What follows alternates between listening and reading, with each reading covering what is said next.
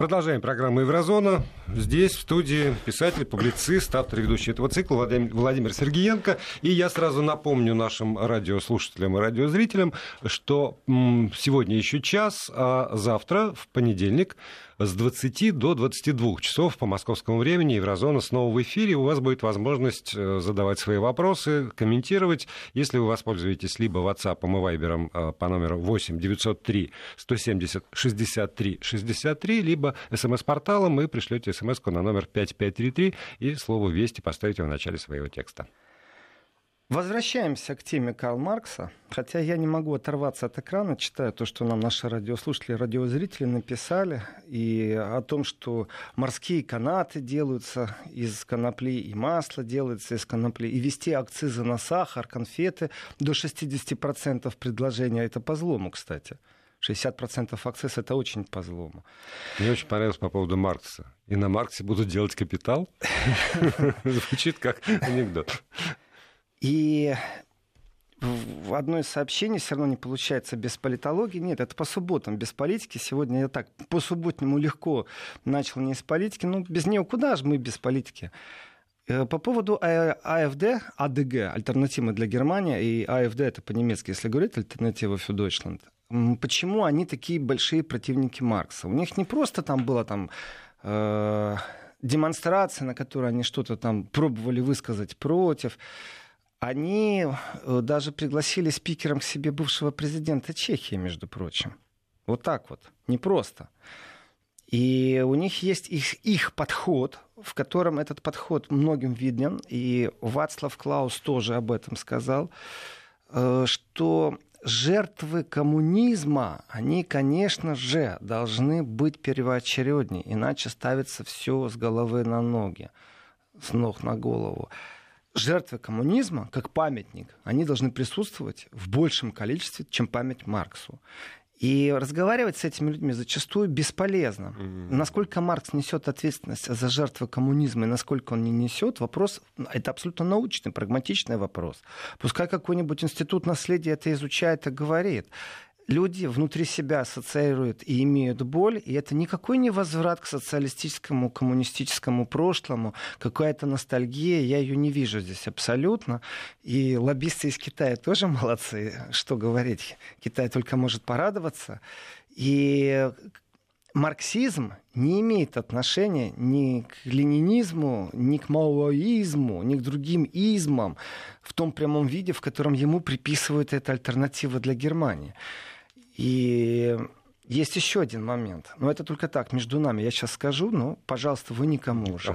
Пожалуйста. То есть я, вы и пару миллионов сейчас наших радиослушателей и радиозрителей. Дело в том, что у альтернативы для Германии, ну, есть, скажем, такое, я не могу его назвать врагом. Нет, не враг. Но если я скажу жесткий критик, это тоже не очень правда. В Германии есть кардинал по фамилии Маркс. Да. Да.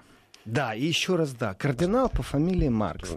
Талантливая семья, знаете. Талантливая, да, семья. И этот кардинал Маркс, он, ну как сказать, он известен многими своими вещами, то есть это личность такая медийная. Его часто цитируют, часто показывают, и э, он уже говорил о том, что тот, кто избирает альтернативу для Германии, попадет в ад и фамилия у него Маркс. И вот я думаю, может, действительно а, они так, все, что марксистское, им поперек горла, вот они и на антидемонстрацию пришли. И в этом отношении я их понимаю, честно. Ведь это уже было. Это уже было в Европе, когда религия восстала против изма. И было это в Польше. Там должен был прийти к власти президентом коммунист. Но в этот момент во всех костелах служба была, что те, кто будут выбирать коммунизм, тому грехи отпускать не будут. Вот так вот католическая церковь вмешалась как государство, между прочим. Uh-huh. Ну, я понимаю, что у них мода была в тот момент ос- особая мода, потому что, конечно, поляк, как э, папа римский, это было ощущение у поляков такого какого-то своего превосходства. Об этом можно много говорить, и понятие мода было именно в этот момент, вот после коммунизма, вдруг все так рьяно стали католиками. И католики поняли, какое у них сильное влияние. Доказать невозможно ничего. Но, тем не менее, поляки рассказывают о том, как эти службы чтобы были, и как вмешивалась католическая церковь в предвыборную кампанию, тем, что говорила, что грехи не отпустят. Вот, пожалуйста. Это было в Польше когда? Сколько лет уже прошло, когда коммунисты чуть было не победили на выборах президента? Ну, с тех пор, насколько я понимаю, э, роль и авторитет э, католической церкви в Польше ну, и коммунисты только, больше нарас... не опасны. только нарастает. Нет, нет, нет, нету такого. Вот э, раньше на... в Польше на воскресную проповедь резервировали места в церкви резервировали, и не каждому еще эту резервацию давали, потому что народ на улице стоял, динамики выводили на улицу. И такое было.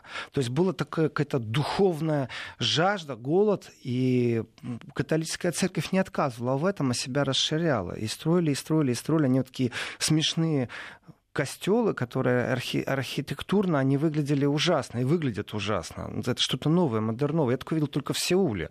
То есть непонятное нагромождение э, бетонных плит, сверху крест, это вот свежая католическая церковь и внутри маленький витраж.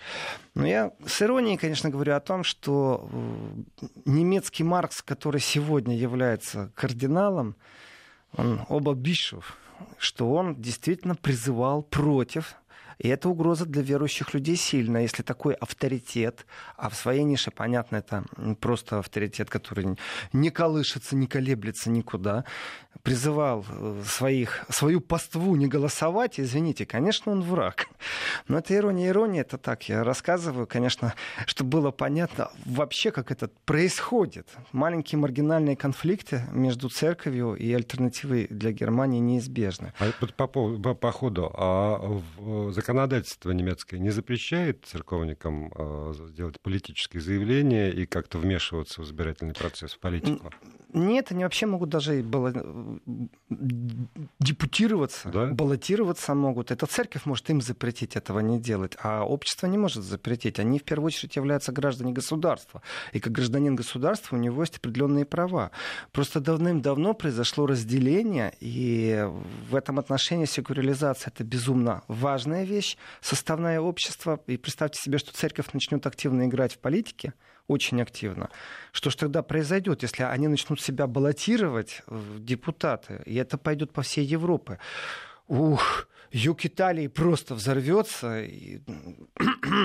это будет катастрофа.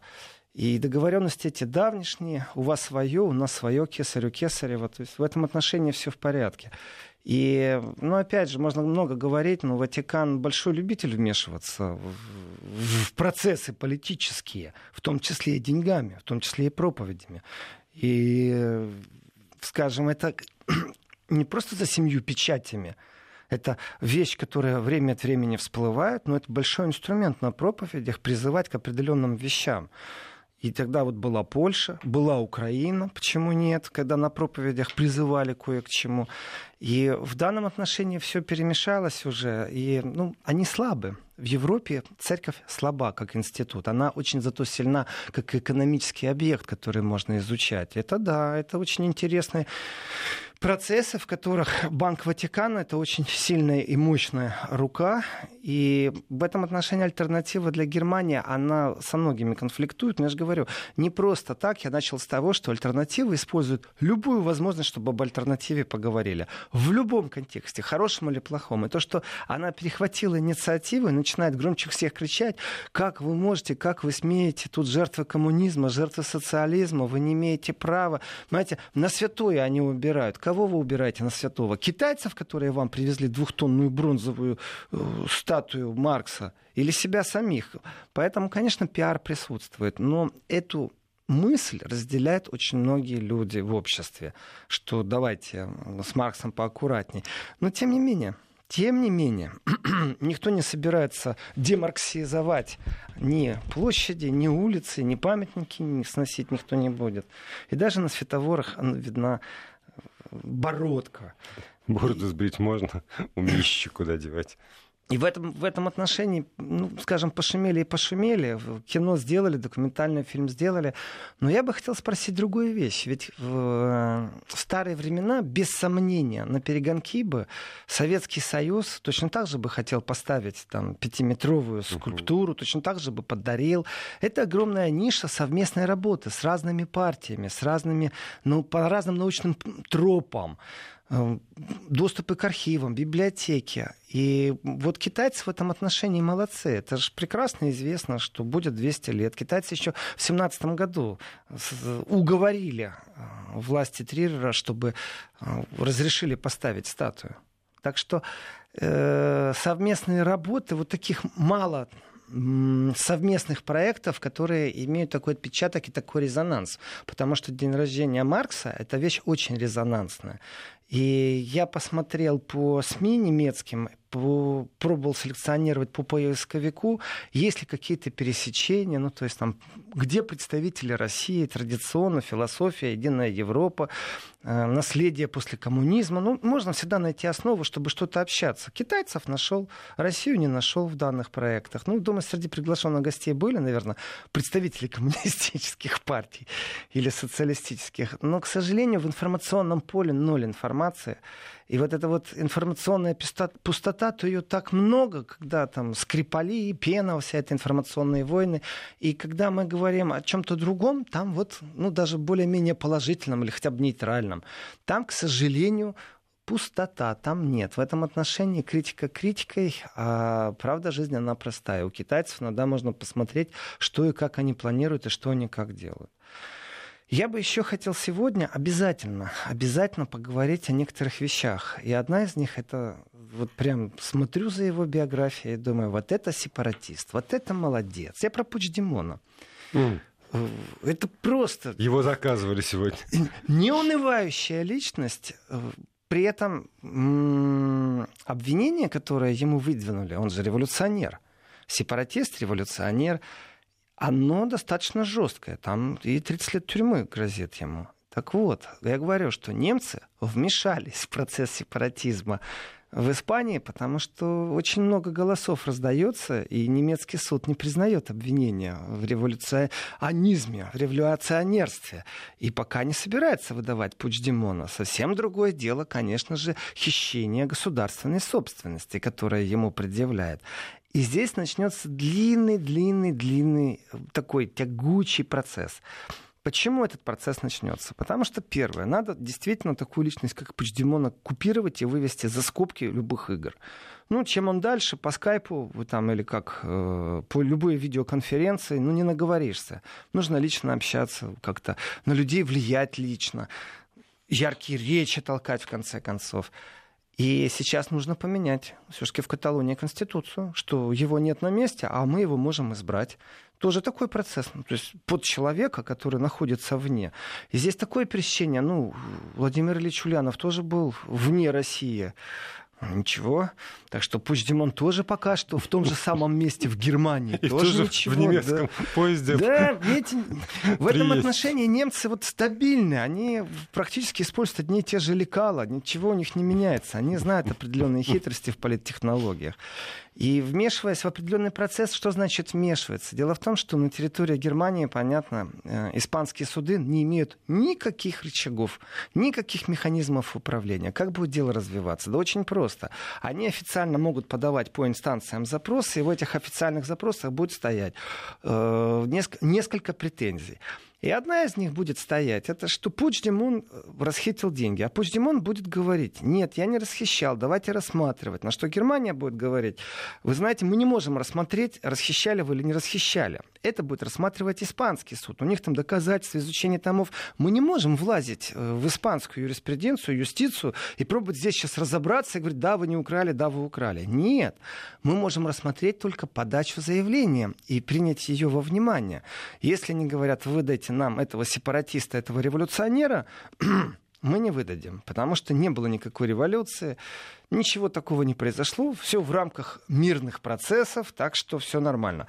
Но с точки зрения, если Испания требует выдачи экономического преступника, то мы, конечно же, знаем, что Испания это демократическая страна, в которой суды абсолютно демократические, все конституционно, она не находится ни в каких черных списках, в отличие от других стран, поэтому мы верим в самый справедливый испанский суд. Пуч Димон, у тебя 48 часов И дело в том, что наручники быстро наденут, если начнут убегать. Нужно в третью страну поехать и повторить полностью весь процесс. Их там много в Евросоюзе стран, которые пусть Димона примут или не примут. Есть еще посольство Эквадора. Есть посольство Эквадора. То есть это длинный процесс. А теперь посмотрим глазами юристов, испанских и монархистов. С точки зрения монархии есть центр – и вдруг из этого центра хочет отколоться самый-самый вкусный, самый лакомый, самый жирный, самый богатый кусок, который все время в казну давал больше всех денег. И из этих денег можно было и себя содержать, и еще кое-кому раздать. Ну, то есть бедным регионам, ну, там, как баскам. В этом отношении я понимаю, почему испанская монархия так цепляется за такой замечательный лакомый кусочек. И в территориальном, и в финансовом, и в экономическом смысле слова здесь все понятно, все на своих местах. Теперь смотрим на сепаратистов. Что они хотят? Точно так же. Они говорят, а мы самые рабочие, мы самые умные, мы создали все условия, чтобы инвестировали как можно больше, чтобы главный штаб-квартиры крупных экономических капиталистов, вот этих всяких китов империализма пришли именно к нам, и у нас здесь все делали. Почему мы должны на себе тянуть ленивых? Они открытым текстом говорят, не умеющих работать. Я им говорю, извините, у нас правила, у нас конституция. Вот это исходные позиции. И теперь посмотрим, как они вошли в клинч. Вот Здесь Пуч Димон сделал одну ошибку. Есть такая, ну, скажем, непрописанная игра. Если ты занимаешься определенными вещами и знаешь, что против тебя включат репрессионный аппарат государства, в данном случае вся мощь испанского государства именно будет юридически направлена напротив Пучдемона и того, что они задумали, отделение Каталонии.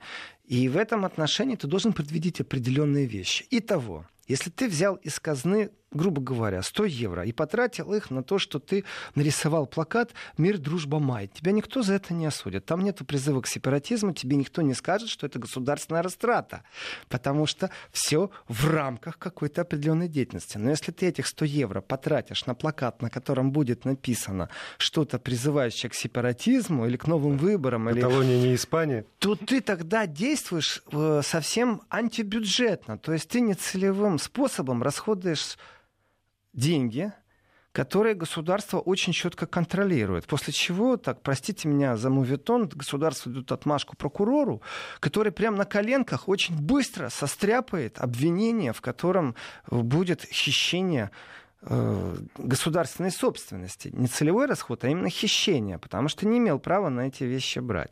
Ведь он же не взятки брал, он же действительно фанат сепаратизма, не больше, не меньше. Идет абсолютно таким мирным путем, ну пока еще, пока, пока. Слава богу, нет информации о том, что туда э, свозят оружие контрабандой. Э, вот здесь, если Трампа послушать, это тоже обязательно надо пройтись беспощадно о том, что брякнул Трамп по поводу французских событий и продажи оружия.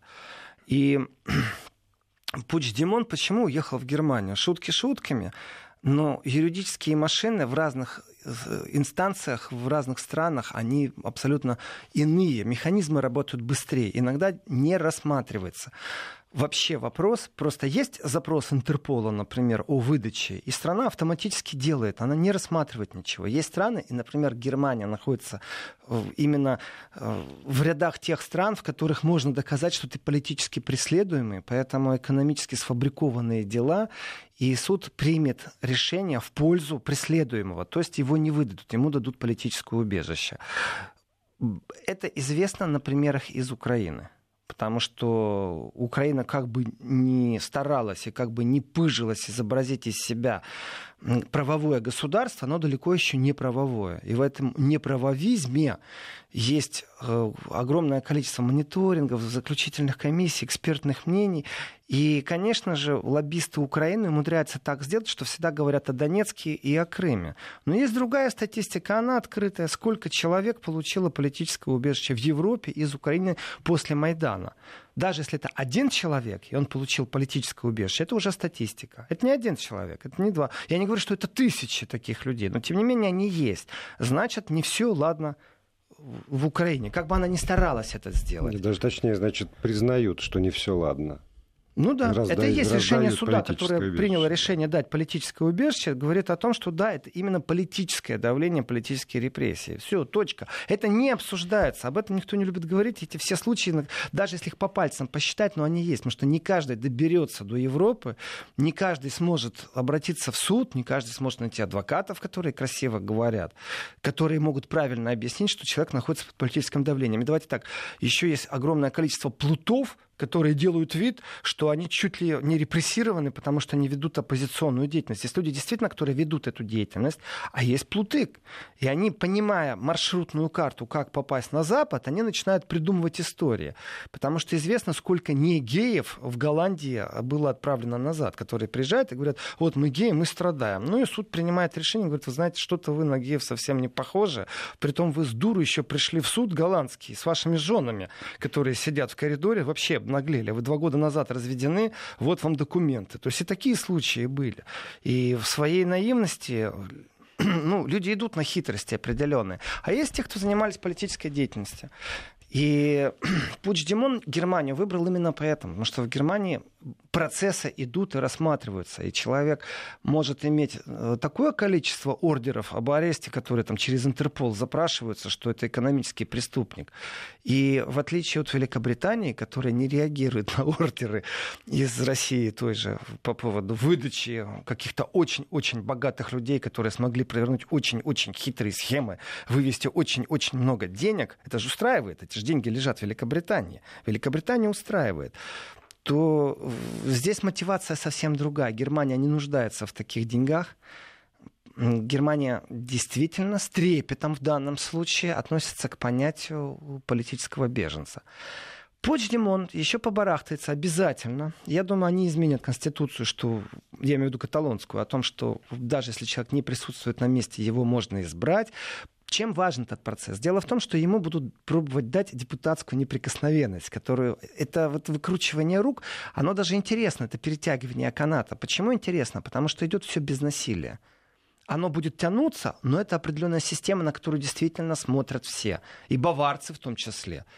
И Северная Италия смотрит в том числе. Но это же вот от, все равно уход от принципов. Если законодательство, включая там Конституцию, переделывается под конкретного человека, но это не раз было.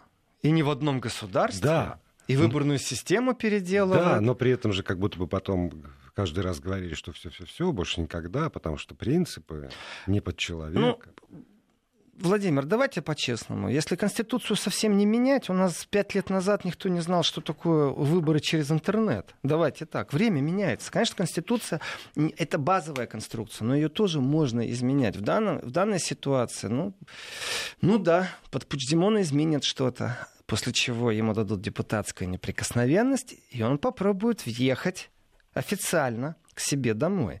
После чего суд его лишит депутатской неприкосновенности, ему нужно будет опять куда-то удрать. То есть они вошли вот эти в рамки юстиции, в рамки правовой игры, и я считаю, я приветствую, это абсолютно правильный процесс.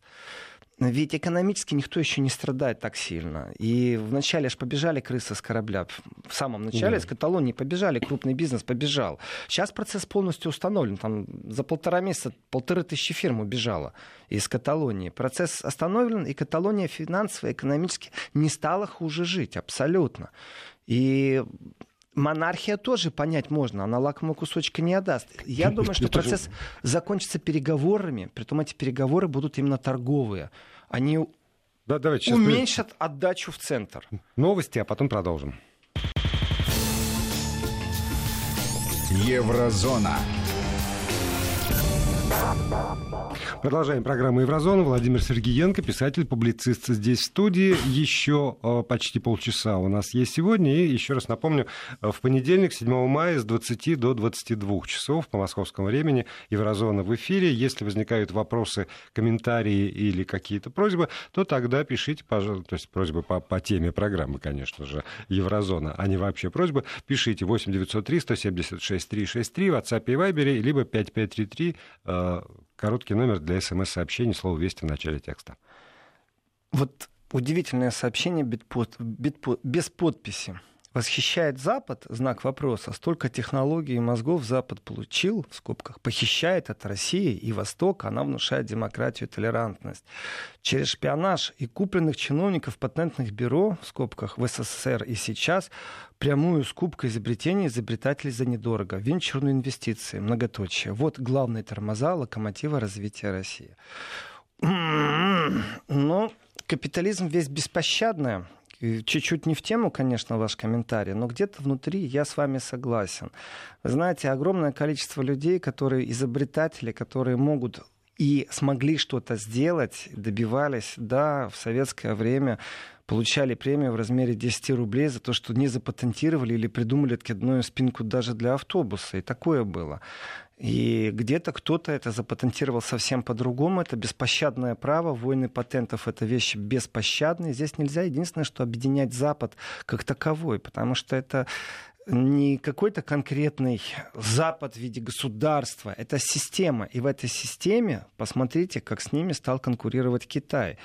Э, и в торговой войне сегодня США Китай, например, ставит четко одно из правил. И именно поэтому я сейчас обратил внимание. Это правило очень важно. И об этом правиле, например, Запад говорит в отношении Украины, тоже по другой причине. Дело в том, что интеллектуальная собственность — это вопросы все очень-очень такие специфические, тонкие. Не просто так ими занимаются юристы. И здесь дело не в плутовстве, как запатентировать что-то, а как довести это до разумной цели, когда и изобретатель или группа изобретателей. Я знаю вот в данный момент, по крайней мере, двух-трех человек, которые э, на последние, можно сказать, деньги продолжают медицинские исследования. Они действительно врачи, это проходят лабораторные исследования, то есть вот человек врач, а у них еще параллельно идет процесс. Они нашли спонсоров, и они пробуют вывести на рынок определенную вещь. Им нужно пройти полностью тестирование. Там идет разговор о миллионах. Они, может быть, не в той игре. У них содержание патента обходится в определенную сумму. У них юристы обходятся в определенную сумму. Они борются. Это правила игры, еще раз, не значит, что Запад э, похищает сейчас он эти правила игры предложил, и кое-кто согласился. Вот китайцы не согласились. И в торговой войне они ставят условия. Так, сняли расследование по нарушению э, вот всей интеллектуальной собственности. Сняли расследование, потому что когда было два лагеря, то шпионы действительно узнавали что-то лучшее о том, как гусеницы крепить или ракетные двигатели другие. Теперь э, промышленный шпионаж тоже существует, и тоже на перегонки бегут некоторые. И беспощадность, она именно вот по принципу капитализма присутствует. И простому человеку выйти на такие обороты очень тяжело. Должны быть определенные механизмы. И по поводу утечки умов, она везде присутствует. И, конечно, очень обидно, когда победители школьных олимпиад получают предложения от западных институтов, стипендий. И, конечно же, это нормально. Человек идет туда, где теплее, где вкуснее где проще жить, где больше денег. Эти претензии не к Западу должны быть. Эти претензии должны быть к себе самому, в первую очередь, своему государству. Китай очень жестко такие вещи отследует. И Китай не пускает на свою территорию определенное количество интернета, которое ему навязал и принес Запад. И, конечно, чиновники взятки берут во всем мире, и, конечно же, обидно, что именно такие процессы происходят, и государство от этого слабеет. Особенно за последние 30 лет на корню действительно скупали просто пачками э, патентные разработки, которые хранились не которые были закры... закрыты. И, может, до сегодня иногда помещение стоит и в субаренду сдается. Конечно, это процесс безумно обидный. И зачастую говорят, что это была и в Европе, что это была определенная капитуляция ну, когда Советский Союз распадался, была определенная капитуляция, потому что так беспощадно, так позорно, так унизительно прийти и за копейки скупить действительно вот эти лучшие открытия, с ними их скупили, а потом сидели, разбирались, что это значит, да. куда это можно применить. И одно дело механизм придумать э, мотор, который, вот у меня, правда, мне письмо, вот человек придумал мотор, у него есть экспертное заключение, он ищет того, кто помог ему это вывести на рынок. А в химии даже простой баллончик, в котором у вас освежитель воздуха, там может быть зарыто несколько патентных решений, которые нужно довести до ума и вывести в продукцию. Эти вопросы, эти механизмы, они неизвестны очень многим людям. И разбираться в них должны специалисты. Но правила игры в ближайшее время не изменятся. Нет. Просто не изменятся. Поэтому я понимаю все, что вы сказали, но немного не согласен, что вот э, уже нужно забывать и переходить на другие рельсы, забывать, что Запад это делает. Я хочу вернуться коротко к Пучдемону и потом пройтись по одной нехорошей теме, но я прям этот прыжок сделаю из разговора о Пучдемоне. Значит, чем мне симпатичен процесс э, сепаратизма в Каталонии? Потому что он бескровный. Потому что все происходит в рельсах определенных э, судебно-юстиционных. Правовое государство Испания тоже не знакома с определенными механизмами. И есть большой зазор. Вы, Владимир, сказали, что как же можно двигать Конституцию. А я говорю, а как ее можно не двигать? Ее нужно менять, Нет, ее нужно я, двигать, я сказал, что развивать. можно ее двигать под конкретного человека. Да и под конкретного можно двигать. Почему нет? Если этот человек несет освобождение целой э, региону в данном случае, хочет получить независимость, ну почему нет, если они исповедуют это? А им все время говорят, и вот здесь вот э, ломать саму систему практически невозможно. Ты все время будешь нарушать закон, потому что тебе будут говорить, у нас по Конституции так положено. Ведь сепаратистское движение Каталонии, оно сколько лет насчитывает? А это не просто сейчас они решили. Их один раз завоевали, ввели в страну и сказали, действуйте по нашим правилам. Давно-давно это произошло. И как им выйти, как им остаться при этом в еврозоне, это все безумно тяжело. И если посмотреть через призму бюджета Евросоюза, то получается простая вещь. Ведь Оттингер уже сказал, это глава бюджета Еврокомиссии, что э, с 2021 года дефицит будет там больше 7 миллиардов. Вопрос, кто их заплатит? Да уже известно, кто будет платить. Немцы и французы будут платить, потому что Великобритания вышла, и есть зазор, есть дефицит бюджета. Если Каталония вдруг выйдет, ведь еврозона тоже получит меньше. Через центр, через Мадрид деньги все время из Каталонии идут в Европу. И Каталония очень хочет остаться в Европе. Она просто не хочет, чтобы Мадрид из нее вот так вот тянул деньги. И они войдут в учебники. Потому что, может, они чего-то добьются или не добьются, будет понятно, что когда есть жесткая конструкция, которая не меняется, то бесполезно спорить с центром, что центр не имеет права на распределение бюджетных средств. Вот в чем спор. Но самое большое недовольство у каталонцев, ведь это не сведется к тому, что мы хотим шлагбаумы и визы в нашу страну. Абсолютно нет. Это сводится к тому, что в коридорах Брюсселя, в бюрократии исчезают деньги, которые они дают. Они не отслеживаются. Они не против помогать баскам. Ну, может быть, меньше, если бы они знали, куда уходят деньги. А система мадридских туннелей, действительно, придворные туннели Мадрида, это такая непрозрачная схема. И как сделать так, чтобы ты контролировал деньги, которые ты даешь, даже своим испанским друзьям, братьям, вы в одной стране, у вас один паспорт, они выставляют нормальные требования. И закончится ли оно революционно, в ближайшее время нет, абсолютно. Испания центральная подавит это, очень жестко все будет подавлено. И не постесняются тюрьмы наполнить, потому что они и так не стесняются выставлять обвинения в революционности. Это же тоже додуматься надо. И Пучдемон, я думаю, еще побарахтается года два-три в этом отношении. А дальше они начнут договариваться. Либо они возьмут процесс ирландский под козырек и будут рассматривать, ну, давайте частично будем рассматривать появление вооружения, собственной милиции, полиции. То есть, ну, войдут в конфликт. Просто вот начнут действительно доказывать, что они независимы по всем пунктам и выйдут из правового поля. И здесь с трепетом нужно смотреть, как только начнет появляться по какой-то причине нелегальное оружие или даже легальное оружие в Каталонии, вот тогда оттуда побегут все, не только самые первые крысы, которые испугались, что сейчас Каталония выйдет, и на всякий случай штаб-квартиру просто переписали в другом месте. Они же бизнес не сместили, у них ничего не изменилось, просто Нет, прописка поменялась. Юридический адрес. Да, юридический адрес, такие они хитрые. Так вот, э, здесь я сделаю тот переход, который запланировал в своих словах в сегодняшней программе. Когда Трамп вдруг начал говорить о том, что жертв в Париже могло бы быть меньше, если бы кто-то открыл ответный огонь, то он говорил о модели, которая присутствует в США. То есть легального свободного э, хождения оружия на рынке. Что такое легальное свободное хождение оружия? Знаете, вот Трамп с этой идеей, э, даже не знаю, ну, навязывания своих ковбойских принципов, куда он лезет. То есть старая, закостенелая, в некоторых отношениях уставшая от многолетних сотни лет здесь было войны постоянно. Европа, это такой... В США сколько там войн было? Раз, два, все, пришли. Вначале местное население, э, потом между собой немного повоевали, и на этом все закончилось. Европа, кровь лилась постоянно, из века в век, из столетия в столетие. Если в Европе дать оружие, готова ли европейская вообще культура к тому, чтобы оружие было? Вот он дает но, это оружие было. Оно Украине. Было, да, но европейская культура от него отказалась. Сейчас пауза на две минуты, и потом продолжим. Еврозона. 8 минут у нас сегодня еще остается для программы «Еврозона». Владимир Сергеенко, писатель, публицист, здесь в студии. Еще раз напомню, завтра с 20 до 22 э, по московскому времени «Еврозона» снова в эфире. Оно, конечно, интересно выступать перед оружейными лоббистами. И ну, лоббистам нужно рассказывать, что я именно ваш президент, я твой президент, я буду ваше оружие продавать.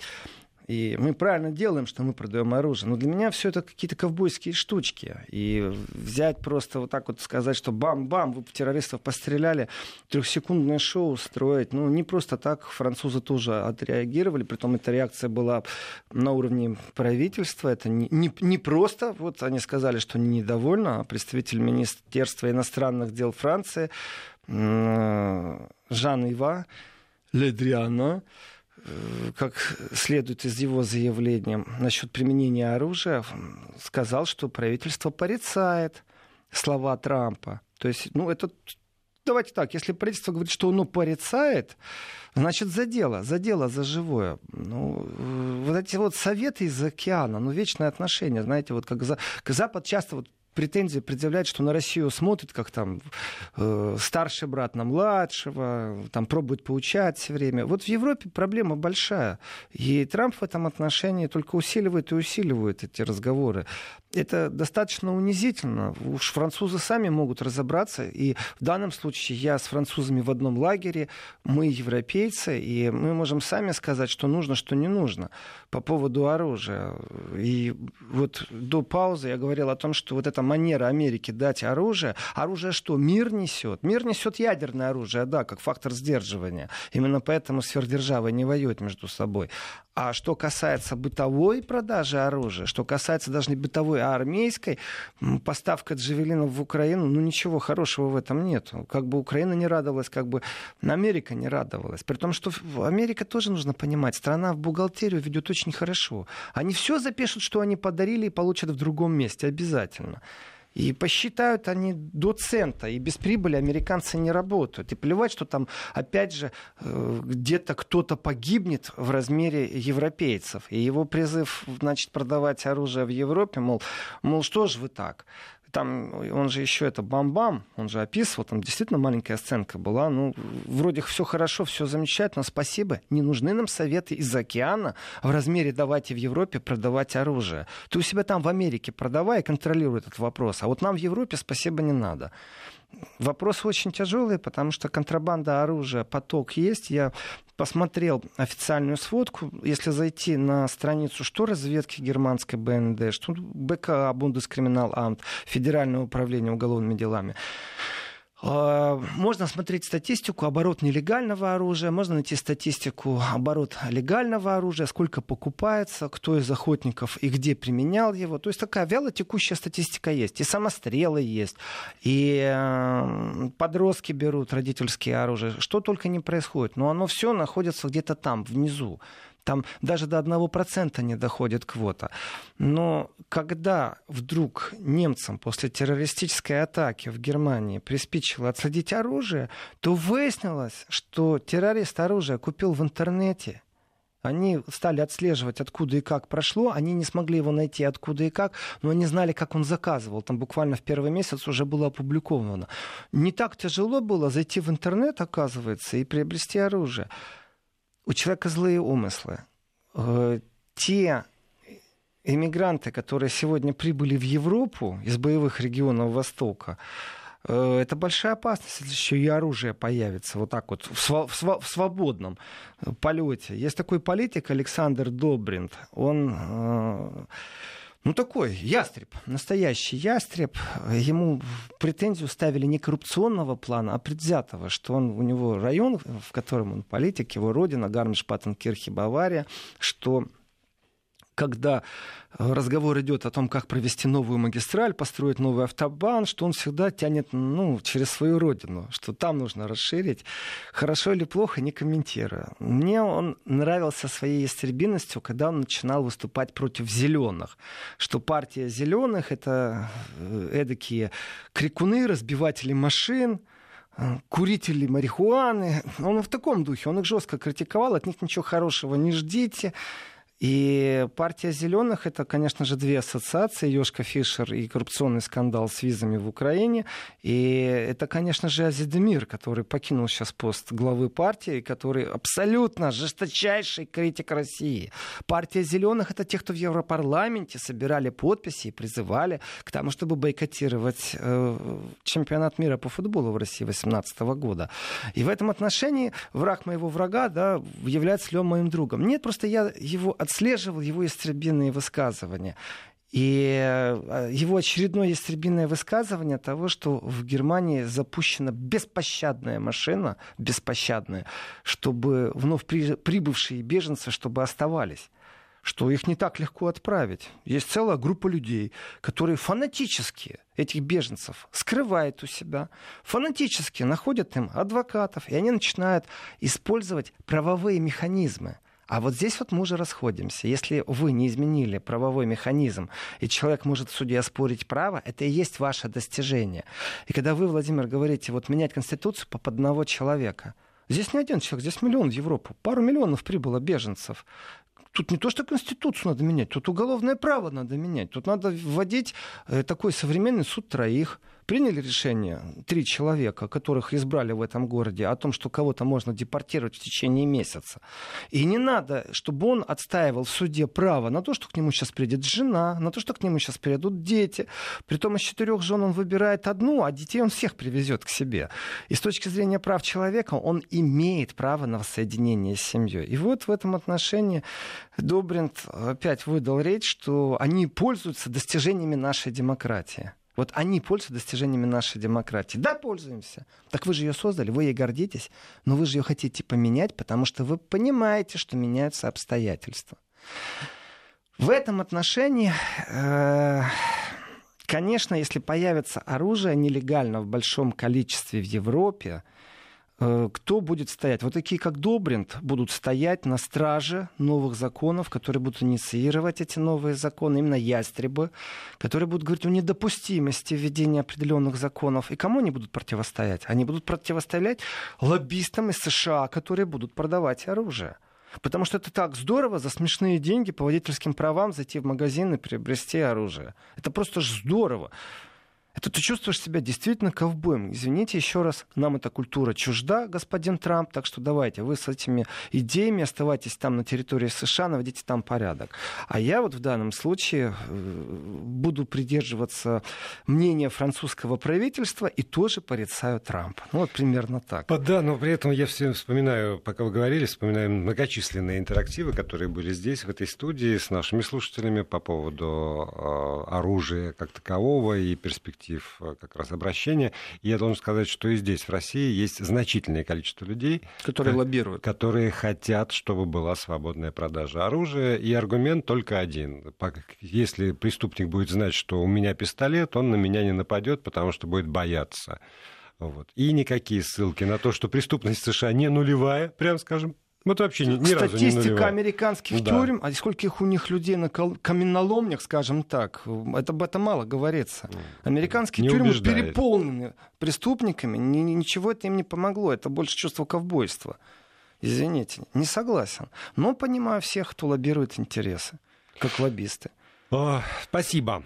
На сегодня завершим. Спасибо Владимиру Сергеенко и тем, кто писал сюда к нам в студию. Еще раз я напомню, что завтра, 7 мая, с 20 до 22 часов по московскому времени Еврозона снова в эфире.